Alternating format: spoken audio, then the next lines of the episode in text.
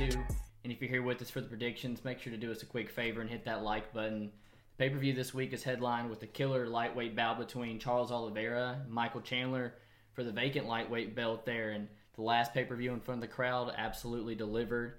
We've seen two huge fights with, you know, Leon Edwards and Nate fall off, and now Shahbazyan and Hermansson. And hopefully it doesn't continue, man, because some solid fights on this pay per view. Yeah, this marks the fourth pay per view in a row that the UFC has given us a quality card. Mm-hmm. And even with those fights dropping, we've still got an awesome lineup here. Yeah, Last week uh, we went three and six on our picks, but thankfully our biggest bet on Gregor Gillespie mm-hmm. did cash. Um, we also we started out hot right out of the gate with the Carlston Harris pick. That one was pretty smooth. It was the Kyle Daukaus one that we were kind of surprised with. Yeah. I mean, Phil Hawes. Nobody knew that he had that type of gas tank. Constantly making improvements. It looks like. Yeah, and it was it was weird because early on, Daukaus touched him up like mm-hmm. we thought he would, and we thought we might have had that bet going our way. Um, but like I said, Hawes just kind of pulled in with that cardio and kind of threw us off guard.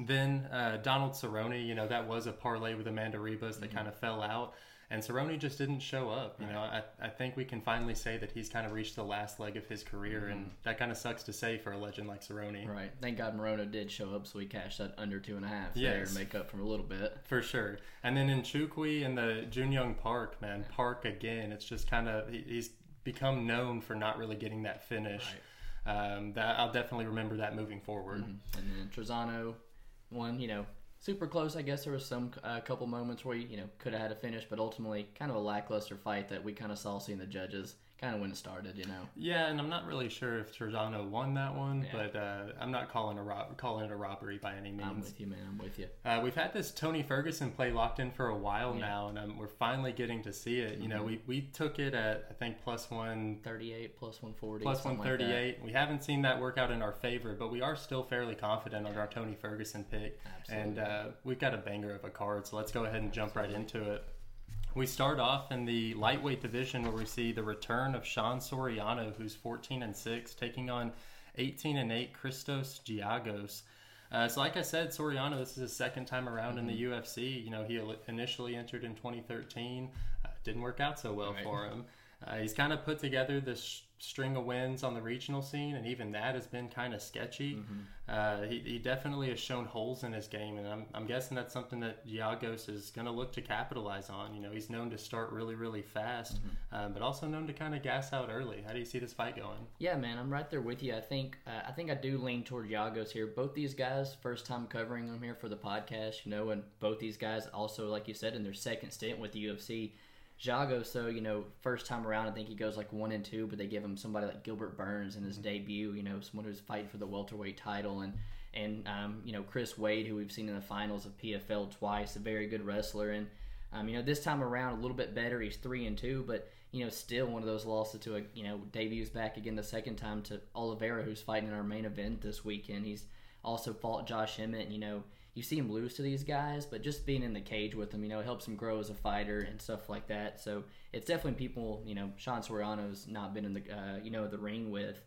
He's coming off that win over Carlston Minus, and anytime you break Carlston Minus down, you, you know, he doesn't really get the fair shake from a lot of people and stuff. But you know, he did kind of shut him out there, and he took it on like two or three days' notice, where he was, you know, openly talking about cutting 30, 40 pounds, something like that. It was real rough for his body, you know, and still went the distance and his last three wins, he's landed 16 takedowns, so he's really found a love for his wrestling there. With uh, Sean Soriano, you know, he's 0 3 that first time around, got taken down 12 times, um, submitted twice. So, you know, the holes are there for Giagos, I think. Sean doesn't have the, the best get up game, the best bottom game there. And you touched on the regional scene. It is a little weak. He, you know, he is finishing those guys like you, you know, like you like to see. And he is at Sanford MMA where he's helping out with Usman and stuff for his camp and Michael Chandler here. Um, I just see Giagos having a clear path, honestly, you know, getting it on the ground. And I think I tweeted out yesterday or something that plus one plus one thousand sub line for Giagos. I think it's broken. You know, you've seen Sean submitted a majority of his losses, and I've already talked about the game plan that we've seen Giagos come out here with a lot. Mm-hmm. Um, I just got that gut feeling, man, that Giagos is going to submit Sean Soriano on Saturday. I actually really like that play. Another thing to note is that the under is set at plus 175 mm-hmm. and if you see that Giagos has the finishing upside he's the one that's coming into this with his last four fights going to decision mm-hmm. and on the Soriano side in his last four last five fights four of those are finishes mm-hmm. so to get plus money um, on this fight, I think that that's a spot that we might be looking to play. We always love making plays right out the gate. Yes, sir. Staying in our lightweight division, we have Kevin Aguilar, who's coming in at even money, taking on Tucker Lutz, who's the minus 120. Aguilar, you know, he came into the UFC with an impressive two fight win streak over Rick Glenn and Barzola, and you really, you know, you didn't know, you, you thought that he, he definitely had potential in the right. UFC, but since then, he's on an L3, and uh, you just, you know, it's kind of hard to gauge where you're at when you're losing uh, split decisions to Charles Rosa up at 155, right. you know? Uh, and Tucker Lutz, he's making his his debut in the UFC. He's on an 11 fight win streak, mm-hmm. having only lost his first fight, his first pro fight. Uh, competition level though pretty questionable yeah. man whenever you whenever you look down that list of opponents that he's faced uh, none of them really stand out at all uh, it seems like from the from the limited amount of tape study I did, Lutz is going to have the grappling edge here, mm-hmm. uh, but it is tough to gauge where he's at when he's faced such limited competition. How do you feel this right feel there, about this fight? Right there with you, man. It's a tricky fight here for me to to be honest with you. Kevin Aguilar, very very experienced, 15 fight amateur career, 21 professional fights. You know, at 32 years old, he's already approaching that 40 fight mark and. Um, maybe it's the fight miles or something, but it, it kind of looks like the body's not really starting to perform the way he likes it to. He is the you know the longest reigning LFA champion in history. Had the you know held the featherweight belt there for a long time. Defended against some names. Uh, you know we saw in the UFC like um, you know Leonard Garcia, who was a Damon Jackson, Tony Kelly. You know kind of bottom of the barrel, but still like to note him and stuff. And you, you're right, man. Started off hot in the UFC, beat two really good names, um, but currently um, on that losing streak, man. You, the one I kind of give him a pass to is Dan Ige. You know, he's a top seven, eight featherweight in the world, but to be finished on the feet by Zubaira and then to lose to Charles Rosa at the form we've seen Charles Rosa lately, and it leads me to believe that his career path is definitely on the downward slope there. And my biggest knock on Kevin Aguilar is the volume, man. This guy's been to the judges' scorecards on five of his last six. Um, and he's yet to eclipse 100 strikes. He put up 90 against Rick Glenn in that beatdown, but he's usually sitting in the 50s and 60s. And The volume's just really lacking. Um, looks to counterpunch a lot. Um, and on the side of Tucker Lutz, pretty experienced for a 26 year old, eight eight fight amateur um, you know streak, and you touched on him losing that first pro fight, uh, winning every fight since there. You know, two contender series wins. It's a lot of pressure on your back there, and that competition, you're right, it, it sucks. There's no no other words for it. The, with the Blackledge win, at least he had to close a lot of distance there, you know, to to get his game going there. He was at a lot of big like size and length disadvantage. I give it to him. You know, he's more he's younger and more athletic, and I, he mixes his game up way better than Aguilar does. So the wrestling does help his hands out a lot. Um, I compare it to our opener last week of Carlston Harris versus Christian Aguilera, not just because of the names, but um, you know, the newcomer there, I, I, feel like there's a clear grappling upside for him. Mm-hmm. But if you know, if the first couple takedown attempts get stuffed, you know, get stuffed, and Aguilar starts to find success on the feet, he stuffed eight for eight against Barzola and stuff. You know, he can make it a pretty interesting one if he continues to stuff these takedowns on Tucker Lutz. Yeah, and this one, you know, with the three fight losing streak coming out of Aguilar, this is kind of a make or break fight mm-hmm. for him. So we really could see him try and go all out here, uh, which is kind of interesting. We see the under two and a half sitting at plus 175. Do you have a feel on that one? Uh, I know what you mean. Backed in the corner, definitely expect a um, you know a showing from Kevin Aguilar, man. But the volume sucks on his part and stuff. He's he's really just trying to search for that home run shot, and he's got a wrestler here who's been a decision the last two, looks to lay on you quite a bit. Um, tricky fight to call altogether, and I think it's one that I'm probably going to lay off altogether. Another reason to lay off that under is uh, Kevin Aguilar up at 155 for the second time yeah. in his career, and even at 145, he's not really known to have a power punch. Right. Uh, so I can't imagine him getting any more or having any more power going up a weight class. I probably see it hitting over as well. Mm-hmm. Moving on, we go to our women's flyweight division where we see Danger Gina Mazany who is the minus 210 favorite, taking on Zombie Girl Priscilla Cachoeira, who's the plus 175. Uh, Gina Mazany, you know, this is her second time at flyweight, and uh, she's now training at a Glory MMA, mm-hmm. which seems to have been the move for her right. career. Uh, you know, notable, uh, she's known for not really having the best striking defense, but when it gets to the ground, as we saw in that mm-hmm. last fight against Rachel Ostovich, uh, she she she's a decent fighter, yeah, right? She held her own. She's a decent fighter. Where Priscilla, you know, she's kind of known for just taking that ass whooping yeah. against Valentina. Yeah. And uh, outside of that, it's really it's it's tough to get a lot of positive uh, make a lot of positive notes from what she's kind of been mm-hmm. able to mm-hmm. produce over her UFC career. That went over Shayna Dobson. I mean, you know, Shayna Dobson's been the letdown of the UFC. Uh, this that that really doesn't tell me much. Um, although the the Luana Carolina loss, I guess, is aging a little bit better. Yeah, uh, as good as it can, I guess. Yeah. uh, probably won't spend too much time on to hear from me on my end. Probably, you know, the worst fight on the main card or mm-hmm. first worst fight on the pay per view here. And until that Giagos kind of shortly came together, Gina Mazany was the biggest favorite on this card, which is flat out nuts. Um, you touch on it, second stint in the UFC. That first time thrown to the wolves, man. You know, Olympic wrestler and McMann, striker like Lena Landsberg, and then featherweight TUF winner in Macy Chiasson, who's two weight classes bigger than Gina Mazany now. Mm-hmm um, you know, one and one this time around here when she was taken at super short notice and, you know, didn't really get a showing. Julia Vila dusted her super quick, but um, looked good, like you said, against Rachel Ostovich and dominated on the mat where a lot of people thought, you know, Rachel, Rachel was going to have a chance. And mm-hmm. come round three, put her away with that nice body kick there. And, um, you know, Tim and her both have made that move to Glory MMA, It seemed to make wonders for both of their careers. Their cardio has been much, much improved, and I think that camp is – even at 32, made Gina a little more of an improved fighter and coming in with a great game plan. On the side of Priscilla, um, you know, like you said, known for nothing she has done good here. And, and even after that um, beat down that she took from the champ champion Valentina, she goes on to lose two more to Molly McCann, um, then to Luana Carolina, and then gets popped by USADA. And, you know, so to even get that Shayna Dobson fight, she's extremely lucky. Mm-hmm. Um, but Shayna Dobson's maybe even one of the only girls that she could probably beat in that flyweight division here. And um, you know, she did. She put her out in the first round with a nasty uppercut, but we've seen Priscilla have, um, you know, troubles on the scale, causing her some missing performances. But she has shown that she can live up to that zombie girl nickname with her durability and the kind of punches she can take. And you know, she comes out the gate hot, looking to put you away here. And you know, I hate to say it that the under might be worth it here because Gina Mazany is going to come out here and probably wrestle, and I don't think Priscilla has the kind of cardio to you know keep it up and um, you know, round one Priscilla knockout is always live, but never going to catch me putting my money on it. Eileen Gina Mazany here, um, but no reason should she be the second or first, uh, you know, biggest favorite on this card. Yeah, I'm completely okay with laying off of this fight. You know, you talked about that under. It's setting that plus 205. And you you know you're talking like Cachoeira has the upside in the under, and I'm sorry, Mazany coming off of her last four fights uh, being finishes you know, like you said, there might be some value there, but it is a girls' fight, and you, you got to take all that, you know, with a grain of salt. Mm-hmm. Uh, don't know if that's going to be one that I play. Much better spots on the card. Mm-hmm. We stay in the women's flyweight division where we see KK, I mean KGB Andrea Lee taking on Antonina Shevchenko.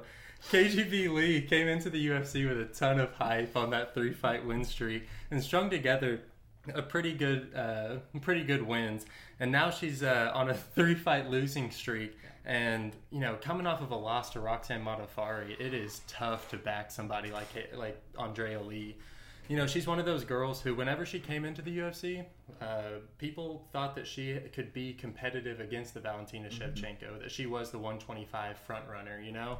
Um, but definitely has kind of fallen to the wayside since then. Now you have Antonina Shevchenko, where she's coming off that win over Andri- Ariane Lipski, but that's not saying too much. You know, she's she has kind of resorted to a grappling style attack, which is something that I like in a notoriously stand up fighter that Shevchenko is. So that is nice that she's adapted that into her game. But at 36 years old, she's been outclassed a few times, which makes me a little hesitant to bet her. Yeah, man. With um, Andrea Lee, uh, the last two or three, two of them been split decisions. You see this girl, you know, complain half as much as Angela Hill does mm-hmm. there. Um, and, and you talked about her being like the front runner to the 125. It's first time she's bet a betting underdog in any of her UFC fights. She's a minus 250 against Joanne Calderwood, a minus 300 against Lauren Murphy, and then a minus 300 against Roxanne in that last performance there. And, um, you know, I was really back in KGB there. You know, I know it was a rematch where Roxy had beat her before. Mm-hmm. KGB was two and zero. Oh. Roxy was sixteen and eleven when they first fight, and it's a split decision. At the point in their careers they were, I thought it was going to be an easy win for Lee, and Roxy squeaks out a decision like she always does best. You know, um, Andrea Lee. without a doubt, going to be at the striking disadvantage here to the Shevchenko sister. But I, I, I do think that the upside is definitely on her in the grappling uh, department. With Shevchenko, she's the older sister of Valentina, which a lot of people don't really recognize. She's 36 years old. She's no spring chicken, and um, you know, she actually took like an 11 year hiatus from her fighting career at one point mm-hmm. until you know started seeing her sister have all that success and got that kind of itch back into her. She's she's still just relatively inexperienced with MMA despite having that Muay Thai background. On the feet though, man, very very technical, good counter puncher, nasty in the clinch there, and a ton of feints. And you know, in the Lipski fight, grappling heavy from the get go. Everybody's just awesome. You think their improvements are there. Then you check out Ariane Lipski, and to me, man, her best win is the knee bar over Luana Carolina. You know, it's it doesn't hold a lot of weight to me here, and it doesn't show me that she can grapple with someone like Andrea Lee, who's been in there with both the girls who are in the number one contender fight in this division right now. Um, and also to see her as a minus 300 in all those fights, to now snag her where I got her at a plus 135, I see it as a pick 'em, and I thought there was value on Lee. Um, but I don't imagine, I don't have a problem saying that. I have a trouble seeing really who's going to win this fight, but the over two and a half's lock. yeah, the over two and a half at plus three forty, absolute lock. Minus three forty for the over. yeah, minus three forty for the over. Uh, the Antonina Shevchenko, though, it's kind of weird that you said that. You kind of see Lee having the grappling mm-hmm. edge here, where I kind of see Shevchenko having the grappling edge, and just another reason why we're not making a bet on this fight. Mm-hmm. Uh, but that definitely is interesting. Moving all the way up to the middleweight division, we have the Night Wolf Jamie Pickett, who's 11 and 5, taking on the Beverly Hills Ninja Jordan Wright, who's 11 and 1. This fight currently sits at a pick'em, and uh, we don't agree with it right. at all. You know, Jamie Pickett, he seems to have all the physical advantages yep. you could possibly want: the athleticism, uh, the aggressiveness, everything. Uh, kind of leans in the advantage of, of Pickett.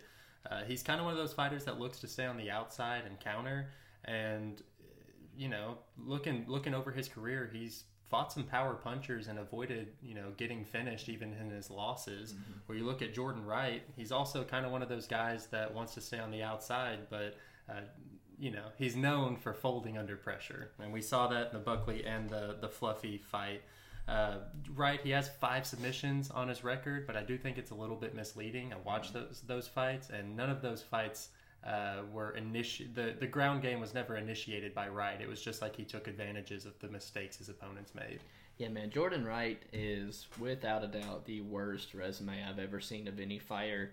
When you look through it, his first seven combined for an 0 36 record, and when he gets to a contender series, it's combined for an 8 and 41. This guy has definitely not seen the level of competition to prepare him for this level of fighting, and it was shown immediately right out the gates where Fluffy dusts this guy in under a minute I, I, think that's when he decided to leave Jackson Wink or something, to, you know, to get some training in elsewhere. I think he got one more win over in LFA before the UFC gave him that short notice opportunity against Ike Villanueva, you know, up at 205 there, and he opens up with that spinning wheel kick that kind of drops Ike for a mm-hmm. second, and then, you know, when they're they're on the fence, he lands that nasty knee. Now, I will admit, you know, I feel like the tides were turning a little bit, and Ike was kind of starting to get that fight, you know, the grindy fight that he wants, and Jordan was maybe starting to slow down there up at 205. But, you know, regardless, that eyelid was mangled, man, and, you know, you, there was no continuing there. And back down to 185, where the UFC does him no favors and gives him to Joaquin Buckley, fresh off his IMPA, you know, Kasanganay highlight. Mm-hmm. Basically, just another, you know, um, you know, a highlight reel for Buckley, and Buckley left him in the dust come round two, but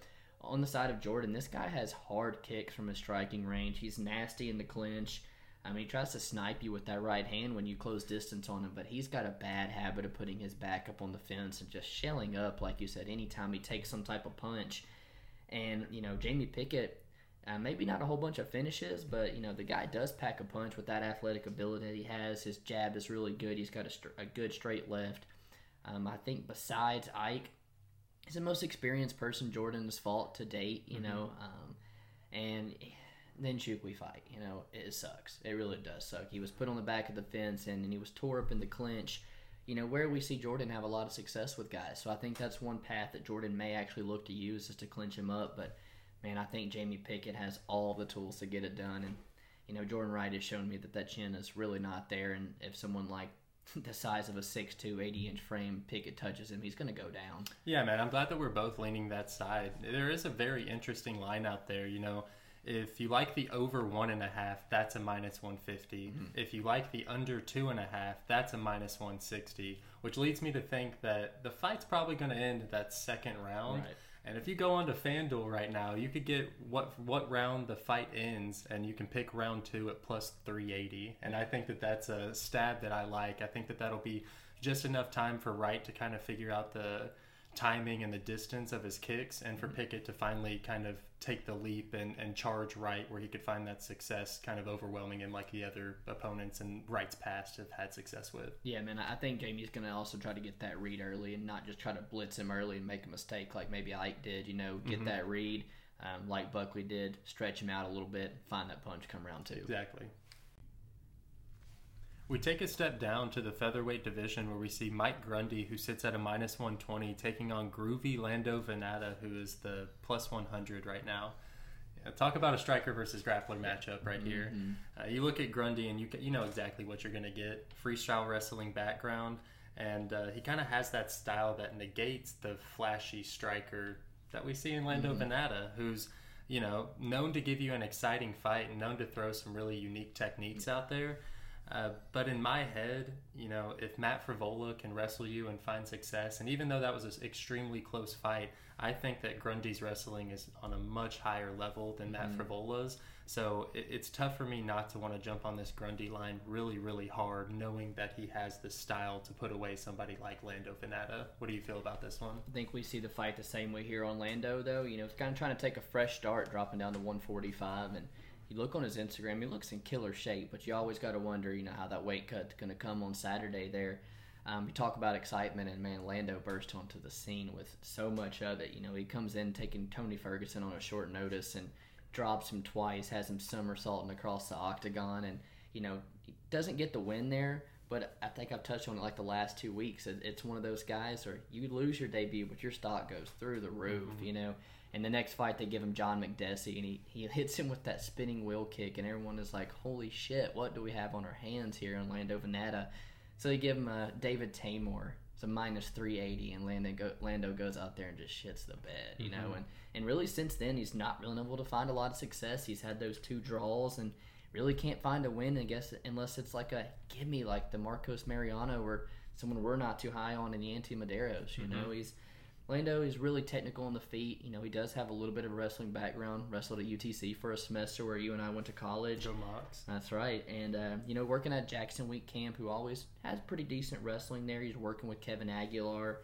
Um, but that wrestling is really going to be tested come this fight here with Mike Grundy, who's maybe England's best wrestler. You know, mm-hmm. if you if you look through it, he's Team Kaboom's uh, wrestling coach. You see Aspinall and Till and people like that training. Um, reminds me of Gregor Gillespie a little bit. A little bit of late start to MMA, you know, but has all those grappling pedigrees and stuff prior to coming over here and just puts on a ridiculous pace. And you know what the dude's game plan is. There's just no stopping it. Um, with this guy's debut, I think it's over in London against Nad Narimani. It's like supposed to be a good win for him, man. And he showcases the wrestling a little bit and gets Nad thinking about that and then puts him out on the feet, you know. And mm-hmm in the next one, it's just a drastic step up when you get Movsar Evloev, who's maybe a division sleeper at 145, and just downright bad matchup for uh, for Mike Grundy. It's like, does Mike Grundy, you know, who and who in that division can maybe match him in the wrestling? Movsar Evloev, mm-hmm. you know, who who is a better striker than Movsar Evloev? It's really it was a tough fight for Mike Grundy, and he had that D'Arce choke locked up tight. I think he might have just gassed his arms out, you know, maybe used a lot of himself and had some success in that fight. You know, he landed six takedowns against Evloev, yep. which is something to note. And like I said, it's it's another one of those things.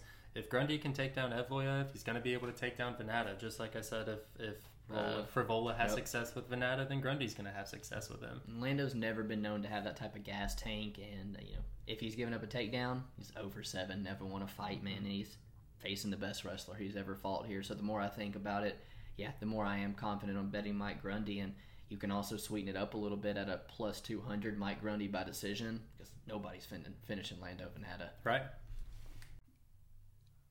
Moving up to the middleweight class, we have another pick'em fight where we see Ronaldo Jacare Souza, who's 26 and 9, taking on Andre Muniz, who's 20 and 4. Souza, 41 years old, yeah, coming off of a, a pretty awful loss to Kevin Holland. And you get really got to ask if he's over the hill, man. You know, if you look down look down the list in his past five fights, he only has one win, and it's over Chris Weidman, and that was a a, a fight that he wasn't winning. Right. You know, around three, Chris Weidman. It, it, seems like on the feet, Souza is uh, you know slow, yeah. telegraphs his shot, doesn't yeah. move his head well. Uh, but when he gets it to the mat, you know, he's one of the greatest ever. And that's why he's still able to be competitive, in my opinion. That's always a threat and always somewhere that people don't want to take him. And then on the Muniz, 10 years younger, uh, quite a bit bigger. Uh, I, I got to imagine that his game plan is to kind of keep on the outside and do mm-hmm. anything he can to keep this off the mat. Although him having a, a BJJ black belt himself does kind of make me think that he'll be able to do enough on the mat to not get submitted by Souza, which is why I'm ultimately leading Muniz here. How are you feeling? I think we see it just a little bit different, but man, you know, when you first look at that and see the 10 years age difference, the six years, um, you know, or six uh, inch reach mm-hmm. um, advantage that he has, and a BJJ black belt that can maybe match Jacare, it's absolutely tempting here. When you talk about a fight, um, where your career is absolutely on the line with UFC, it, it's Jacare Souza right now. You know, this guy was the Strikeforce middleweight champion. He's been around forever. Um, you look at his paydays. This guy makes two hundred and twenty-five thousand dollars just to show. Um, you're looking out, you know, forking out half a million dollars if Jacare were to win, and on, on three fight losing streak right now. And if you can't beat the prospect, you're probably on the way out here, man. But that three fight losing streak, it's just some pretty decent guys. You know, Hermansson in a five round main event. Uh, Hermansson's speed and cardio just ultimately too much down the line for him. But you lose a split decision, split decision. It's in Sao Paulo, but you lose to um, you know the the current light heavyweight champion and John Blachowicz. You take him to decision a lot better than a lot of other middleweights have done coming mm-hmm. up. Man, it's that Kevin Holland that people are just you know drawing a bunch from there, and I I pick Souza. I know Kevin Holland's takedown defense is trash, and and it was going exactly um, you know how Jacare could want that fight to go before Kevin Holland you know just lands that hellacious knockout off his back there and Slow is a great word for Jacare. Dude, it just plots forward. His speed is gone, but the power is still there. And, you know, I think that's something that he might have success with against Andre Mooney's. Muniz is a contender series winner who's 2 0 in the UFC, but when I look and watch those two fights, they don't really impress me too much. He fights Antonio and Arroyo. Both their cardio kind of fails, and Muniz just has the, the black belt, the grappling to fall back on, and ultimately falls in Antonio Arroyo's guard and just holds him there and he follows it up with the win over Bartosz Fabinski, who he you know he pulls a guillotine, trying and and then you know loses it, ends up off his back, and, and finds that armbar that he loves. Neither one of those wins are aging relatively well whatsoever. You've got Duran Winn out there beating Arroyo, and you've got GM3 piecing Fabinski up on the feet before snatching his neck. Um, you know, Muniz just, just not seen anywhere near the level of competition that Jacare has, and um, you know, there's levels to jiu-jitsu here, and if, if Jacare can keep that chin tucked and protected. I like him to win the decision here, but at 41, man, no, I definitely don't trust him with my money. And the three fight losing streak, I'm with you. This is a make or break fight for mm-hmm. him, and the UFC's not going to want to fork over that money for him every single time. Uh, Muniz, they're setting him up to be a prime contender in the 185 mm-hmm. division because this is a fight that could really break him into that top 10 and kind of make a name for himself. Because you're right, those other two wins are not aging well at all. So you're getting plus money on the unders for your middleweights. What you thinking? I personally think that I would much rather, I feel much more comfortable betting the Muniz money line than trying to bet an under on this fight because I think they both have the upside of, of winning via decision here. Muniz and the under, I think the same line anyway, for oh. sure. Kicking off our main card, we have an absolute banger in the featherweight division where we see Hurricane Shane Burgos, who's the minus 135, taking on Edson Barboza, who comes in at the plus 115. Uh, Burgos, you know, coming out of New York, brings that energy. Mm-hmm. Uh, always in for an exciting fight when Burgos is fighting. For sure. He, you know, he, he's kind of the the saying "take one to give one" personified. Man, he is he is he absolutely welcomes that war, and every single time he fights, it seems like we can we can find something in his game that we really really mm-hmm. like about him. Whether it's the size of him physically at 145, uh, understanding the importance of body shots, that lead left hook, just getting better and better mm-hmm. as time goes on, and. I know between you and I, we, we think he's the dark horse of the division, right. man. He has so much potential, and at 30 years old, I think he he really hasn't seen his uh, he hasn't plateaued yet. Right. And I do think the sky's the limit. Where you move over to Barboza. really, he's, he's not looked. I, I'll say this: since moving down to 130, 145, I think that he hasn't skipped a beat since mm-hmm. since 155. That being said, I do think that the game is starting to catch up to him. Yeah. He's shown holes in his game. His takedown defense isn't great. Uh, but as far as I'm concerned, this fight it just screams violence to me, mm-hmm. and I know that you and I are both uh, really really happy to play the under two and a half here, sitting at plus money. And uh, I, ju- I just think that this is going to be an absolute banger. Yeah, man. General consensus for fight of the night written all over it, man. And and one of two has like potential to go one of two ways. I may say that you know, Edson could just be way more talented on the feet, and you know, every step Burgos takes, he just gets beat down in a way like Hooker did, as long as his body can take it. Or you see Burgos just march Edson down, maybe the way Gaethje did, and put him out of there, you know. Mm-hmm. But either way, like you said, fireworks, man.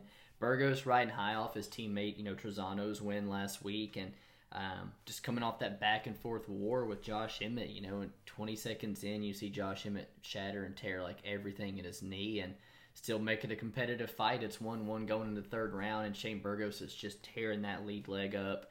Um, but it's actually, you know, the third round where Emmett drops Burgos twice, you know, and ultimately wins that fight and kind of showed the little um, kind of poor fight IQ, I guess you could say, on Shane's part. It's a little too little hittable, you know, mm-hmm. for than what we like. Um, but if you let him set the pace, man, he is going to set an extreme pace from the start. He's going to double up your strikes with that boxing. He doesn't telegraph anything. The body work, man, slips the jab so well and works the body. Um, but like I said, saying all that to say that this guy is extremely hittable himself, and he's facing a talented striker in Edson Barboza, who's you know, been a top 10 of the you know, lightweight division, one of the most stacked divisions for almost a decade now. You know, this guy's gifted us, gifted us with spectacular KOs over um, Terry Etim, you know, Beneil Dariush in the co-main event here, mm-hmm. and the wars he was in with Felder and Tony and, and Dan Hooker, man. And he's finally said he got the contract that he's happy with and he's deserved, and um, rightfully so. But I, I, really hope that has not suffered and affected his training because you know he's got a dog in front of him with Burgos here hasn't skipped a beat on 45. This guy should be 2 and 0. You know, mm-hmm. I think he was robbed against Ige. Majority of people probably think so. And in those first two rounds, he looked really good against Amirkhani. But the third round, you know, you, it is notable that he spent a lot of time on the back, you know, and Amirkhani on top of him. So maybe the cardio isn't really there for Barboza at, at 145, especially if Shane were to get to work the body. That could pay dividends on the long run. It is a close fight, man, and I, I'm really torn on it. But I think Shane Burgos takes this one, man. You know, even when you see Edson drop down, I think Shane's it's gonna be the bigger guy in there, and, and that pace and stuff and pressure that he's notorious for putting on could probably break Edson late, man. Yeah, it's kind of interesting to see that Burgos is coming off of a loss and Barboza is coming off of a win, yet Burgos is the favorite right. here. Um, I do think that, like you said, Barboza hasn't skipped a beat, and if he were you were looking at the majority of the 145 pound weight class, he beats almost all of them. It mm-hmm. just so happens that he's fighting the dark horse of the division, the one that we truly do think has all the potential in the world, and yeah, we might make a play on Burgos, but the under is definitely what we're looking at. For sure. And I don't know the bout order all correct or anything. Some are saying Schnell's going to start it off, but some of the websites, you know, have Bar- uh, Burgos and Barboza kicking off the pay per view. That's the absolute spot it should be in, man. Agreed. Another women's flyweight bout where we see Katlyn Chookagian, who's the minus 140, taking on Vivian Araujo, who comes in at the plus 120.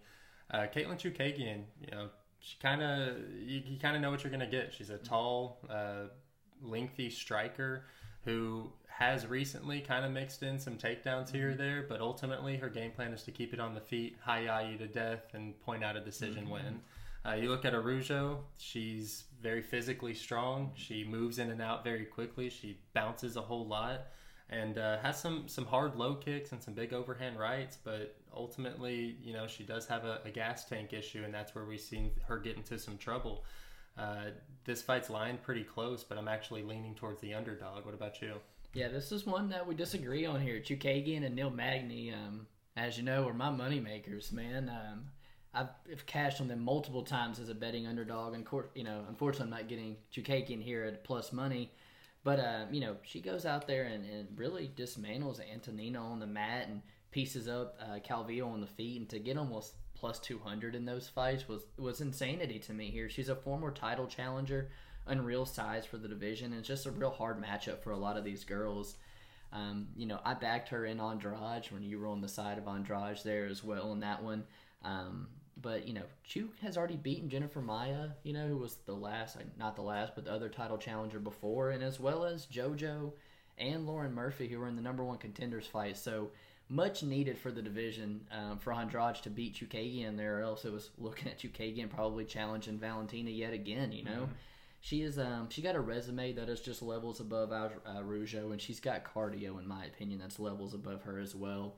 Good long jab, and I made note, man. You know, her husband's a wrestler, and if you looked at her Instagram, she's constantly training the wrestling, and I think that Antonina was just the first fight that we are going to see constant improvements in that department of Katlyn's game on the side of Vivian, man, you know, you talk about an impressive debut. There is not much known about this, you know, six and one Brazilian girl who's not fought a lot of competition. You look through the resume, and the only one to notice Sarah Frota, who finishes her.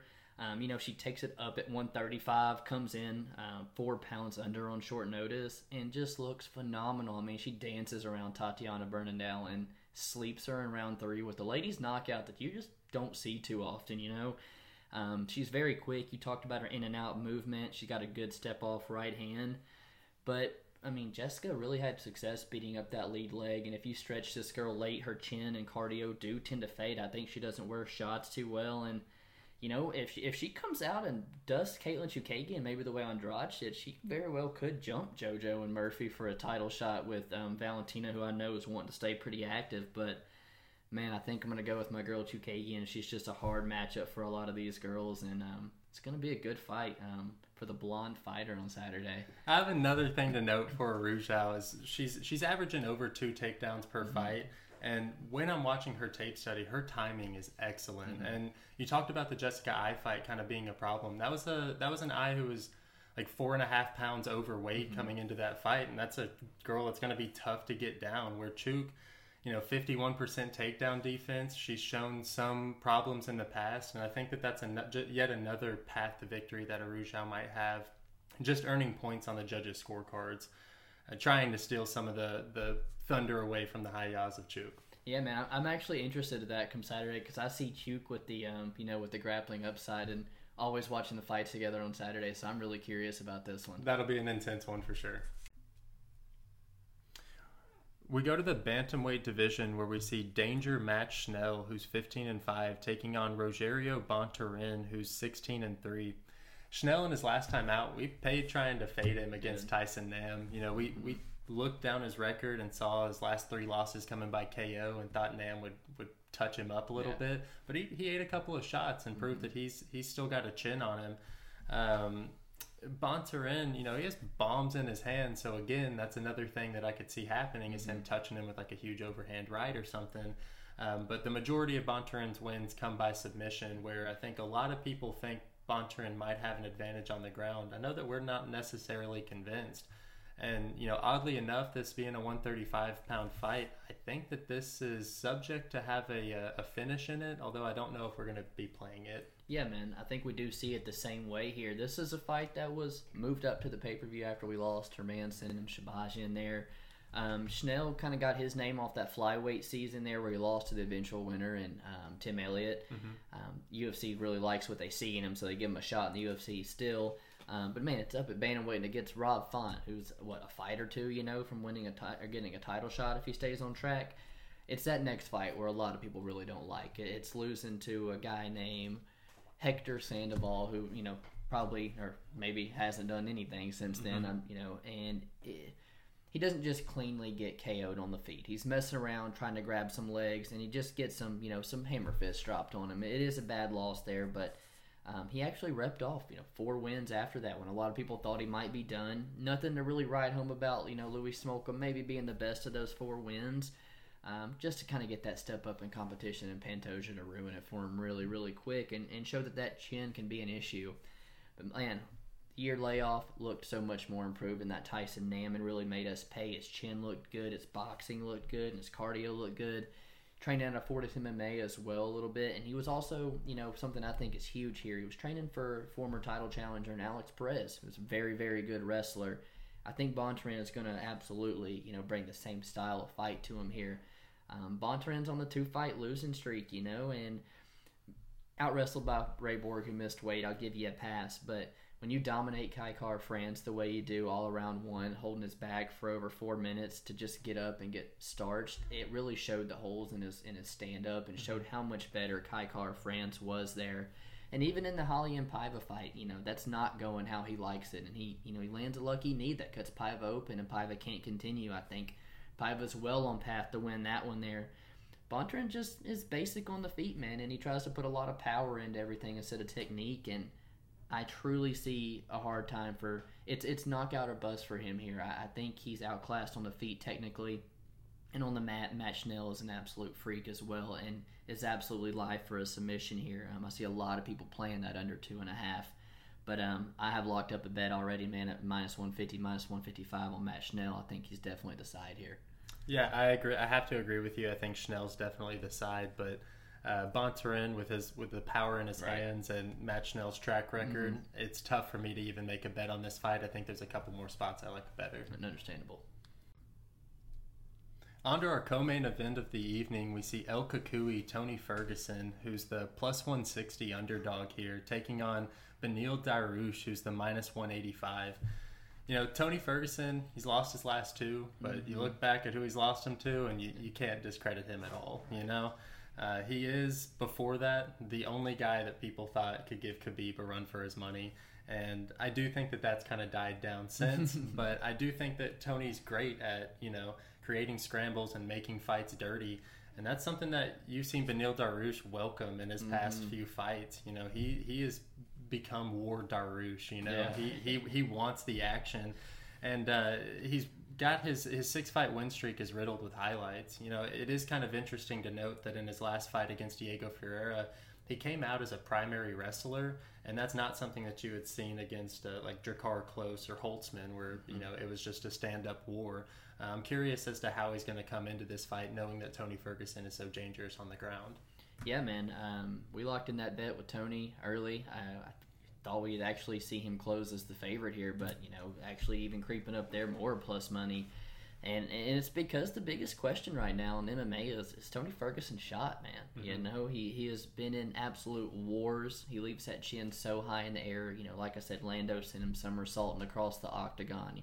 Pettis as well. You know, Lee, Kevin Lee had him mounted around one. Just um, you know, could have found the finish there, and um, you know, tripping over cable cords, tearing his ACL, and you know, the life changing beating Justin Gaethje put on him, it literally left him like he was shaking his head trying to stay conscious in that fifth round. Um, and has it finally added up, man? And I really do think the question's going to be answered here on Saturday. But if that hasn't, and we see the real Tony Ferguson, man, he's a Eddie Bravo black belt. He's a collegiate wrestler. He's going to be able to match Dariush in this grappling. Dariush mm-hmm. is not Charles Oliveira when it comes to that, in my opinion. And with Tony, it's an unmatched pace and cardio that – there's really not a person in you know in the UFC that does it the way he does. He has that stabbing front kick, nasty elbows. You know, you, you very rarely get out of a Tony Ferguson fight without wearing any kind of damage. You know, and with the chin that Beneil Dariush has, um, this has potential to just be an absolute shit show mm-hmm. of a mm-hmm. fight, man. But one that's going to be absolutely exciting. Beneil kind of bust on the you know the fighting scene where he had a jiu-jitsu match with Kron Gracie actually went to a split decision where a lot of people thought he should have got the win. Actually, rewatched it on YouTube this week and really, really close, man. And took a Gracie there and you know kind of put him into the you know people were like, hey, you could do this for a living and trains out of Kings MMA now, where we see guys like Vettori and Meadows, Giga, they're all on a roll right now, and mm-hmm. even have you know someone like Kevin Gastelum who's not doing that great right now, but he's seen a side of the game a lot of those other ones haven't. Um, highlight reels throughout that six fight win streak. Man, he's finished five of those inside the distance. You talk about the one over Holtzman, the round with Drakkar Klose is a pleasure to watch anytime you break down their fights. But it's really been that grappling that he's fell in love with. You saw him, you know, submit Camacho, backpack Drakkar Klose, mm-hmm. um, submit Dober as well, and, and really, like you said, go to that wrestling heavy attack with CDF. And you know, I think Tony can match him in that department, man. And, and I think if Tony's able to keep this on the feet. I think he's going to be too much for Ben uh, Beneil Dariush, and I was shocked to see Tony as plus money. I'm still shocked to see Tony as plus money, and I don't care if it's us against the world. I'm, I'm confident on Tony again, man. I love that, and not to mention the the fight doesn't go the distance at plus 130. Mm-hmm. Uh, it, what else is like kind of exciting is Beneil and that Scott Holtzman fight. He was talking about how a kid was using him as a character on UFC and said that, hey, I keep knocking out people online with your spinning back fist. Why don't you try it in, in, in a fight? And he said he saw the opening for it and spammed it twice and ended up getting the knockout. And I could just see this being a fight where both guys will try any and everything, yeah. and you don't really know what to expect. So whether it winds up on the ground or stays on the feet, I do think that this is going to be just an absolute banger, which is why we're banking on violence and mm putting this under two and a half with the Shane Burgos and Edson Barboza fight into a parlay that makes it extra juicy up in the 400s. Absolutely, man. I love this play. I love this co-main event. Awesome. And for our main event and a title fight for the lightweight championship, we have Charles Oliveira, who is 30 and 8, taking on My- Iron Michael Chandler, who's 22 and 5. Chandler made a huge splash in his mm-hmm. debut with Hooker, and uh, we we definitely paid for it. Yeah, you know, did. we tried to fade him immediately, and uh, I know before he came into the UFC, I was not too big of a fan on Chandler, but I will admit that was not luck that got him that, that win against Hooker. He set that strike up from from the very beginning. Um, Chandler, he's the three-time ex Bellator lightweight champion. He's got 12 first round finishes, and although I know a lot of people are worried about uh, how good Oliveira is on the ground, he's never been subbed in his professional right. career. Oliveira, you know, man, the records go on and on with him. He's got the most wins in UFC or most finishes in UFC history with 16, and he's currently on the longest active win streak at mm-hmm. eight uh, in the lightweight division. He's most submission wins in UFC history. Most submission wins in UFC history. I mean, he he really is at 31 years old, just done it all. You mm-hmm. know, he has all the experience that you could ask for, and I do think he's finally found his stride and and has rightfully earned his spot here, trying to to fight for the vacant lightweight belt. Um, Oliveira, you know, very complex style. You know, he, he, not only does he have all these different types of ways by submission that he could win, but he also is, is become very slick on the feet as well mm-hmm. and gives you a lot of different looks that you're just not prepared for. I think that his two inches of height and three inches of reach will, will play a factor in this, and that's why I'm ultimately leaning Oliveira over Chandler and it's tough to get rid of the bias uh, that I already have against Chandler. So in my head, I'm more than happy to make this our challenge for the week, and I, I think I'm I'm happy with Oliveira right here. And I'm more than happy to accept on the side of Michael Chandler here. But you know, to start with Oliveira, you talked about done it, seen it all, man. 21 years old when the UFC signs this guy, and he's fighting Jim Miller, Donald Cerrone right out the gates. You mm-hmm. know, at, at literally 21 and 22 years old, and you know the form he's in at 31 he really might be the division sleeper and rightfully really earned this title spot that he's in. He's finished seven of those eight inside the distance. You know, when you really look at all of them, though, I will say, you know, some of them, it's a lot of vets. You know, got the Jim Miller one back, Nik Lentz, you know, Clay Guida. A lot of these guys are on the very tail end of their careers. And I don't want to say scrubs, but man, David Teymur and, and Jared Gordon, you know, they're, they're no match for Charles Oliveira here. And there's only two of these, uh, two out of the eight fights that are top 15 guys, and it's the last two that he's looked really, really good against, man. And then it's the Kevin Lee and the, you know, Kevin Lee's coming off his um, performance over Gregor Gillespie, and, and he goes out there and beats him. And then the grappling clinic that he just put on Tony Ferguson, um, you know, Charles Oliveira, like you said, looks more better than he ever has, but. Um, just play devil's advocate because I'm on the Chandler side. You know, Kevin Lee was two and three going into that fight. It's the very first fight with no crowd, and he's all the way down in Brazil and stuff. And we'll find out Saturday, but who knows if Tony's the same? You know, I mm-hmm. feel like Chandler is is going to be a is going to be a force for him come Saturday. But on the mat, absolutely unreal black belt, and that striking is improving. It's shown that he's nasty in the clinch.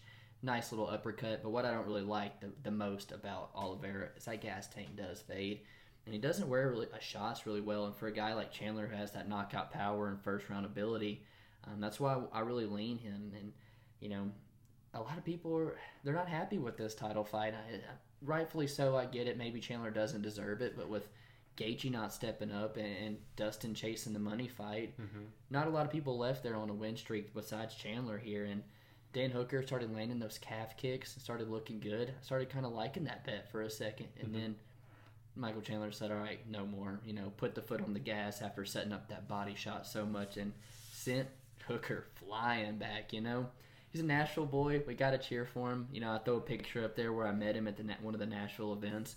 but he trains out of Sanford MMA, which is one of the better gyms that we got right now going on. Just an absolute workhorse, name Iron Mike for a reason, man. He's going to be able to keep this pace for five rounds, something I don't think Charles is going to be able to do. And I mean, Charles has um, not got the chin um, to handle Michael Chandler's type of power. And, um, you know, I originally on Chandler Heavy, retracted that bet, kind of got nervous. Once I really got into tape study, man, I really put that bet back on Chandler, and I'm confident I'm on Saturday, but there's nobody in better form right now than Charles Oliveira.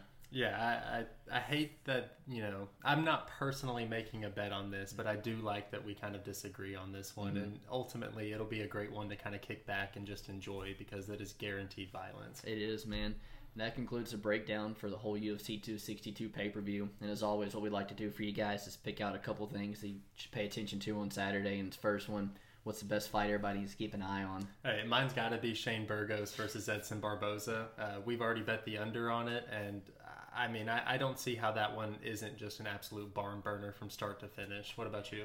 Got to be the co-main event with Tony Ferguson and Beneil Dariush. Potential to be a shit show with both of these guys' chin something we're parlaying the under in for a little violence parlay, and it's going to be a very, very fun co-main event. If there's a fighter that I think you guys need to keep an eye on, I'm going to stay in that co-main event with Tony. Man, that's like I said, biggest question in MMA right now is this Tony Ferguson shot. Is he finally had enough at 37 years old after that life-changing beating? Guy we need to keep an eye on. I think a lot of questions are going to be answered on Saturday. I like it. I'm going to have to go with Shane Burgos. You know, coming off of that loss, he's got a lot of questions he's got to ask, and we really do think that he's the dark horse of the division. And against somebody like Edson Barboza, yeah. this is an excellent opportunity for him to catapult into the rankings. It is. Um, for my underdog, no shock there in our challenge. Michael Chandler's my underdog of the week there to get him at plus 115. Um, I, man, I think Michael Chandler is unfortunately for a lot of people going to be the UFC's lightweight champion on Saturday. What's your best underdog? True, I, am going to have to go with Araujo. Uh, truly, I don't think there's a ton of underdogs that'll be barking this weekend, but I, I do think that that's a play that I'm I'm fairly confident on. See that our best bet actually is going to come from the same fight. Um, I know we've already released a play on Pickett there at Pick'em.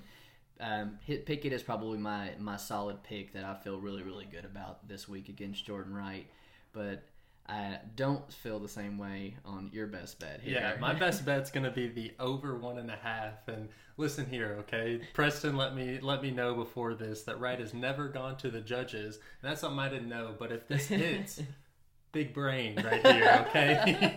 I've I've figured it out, and I'm personally going to be betting the over two and a half as well, which is you'll get it a, a good plus money price. Mm-hmm. Um, so yeah, I'm going to go with the Wright Pickett over. Absolutely, man. That concludes the breakdown for UFC 262. Get in the comments there. Let us know who you guys have in the main event this week since we're split. And thanks for watching as always, and hope you're cashing with us. Peace.